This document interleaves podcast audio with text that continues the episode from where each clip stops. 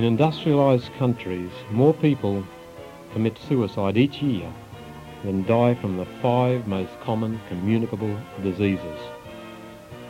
20 times as many doctors as manual labourers die from heart failure. So they lead tense lives and they pay the penalty. William James declared that the Lord may forgive our sins, but the nervous system never does.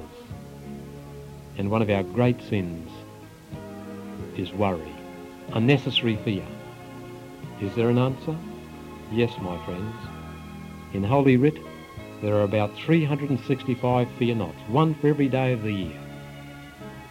The whole book is full of the same message. The Lord is my shepherd, I shall not want.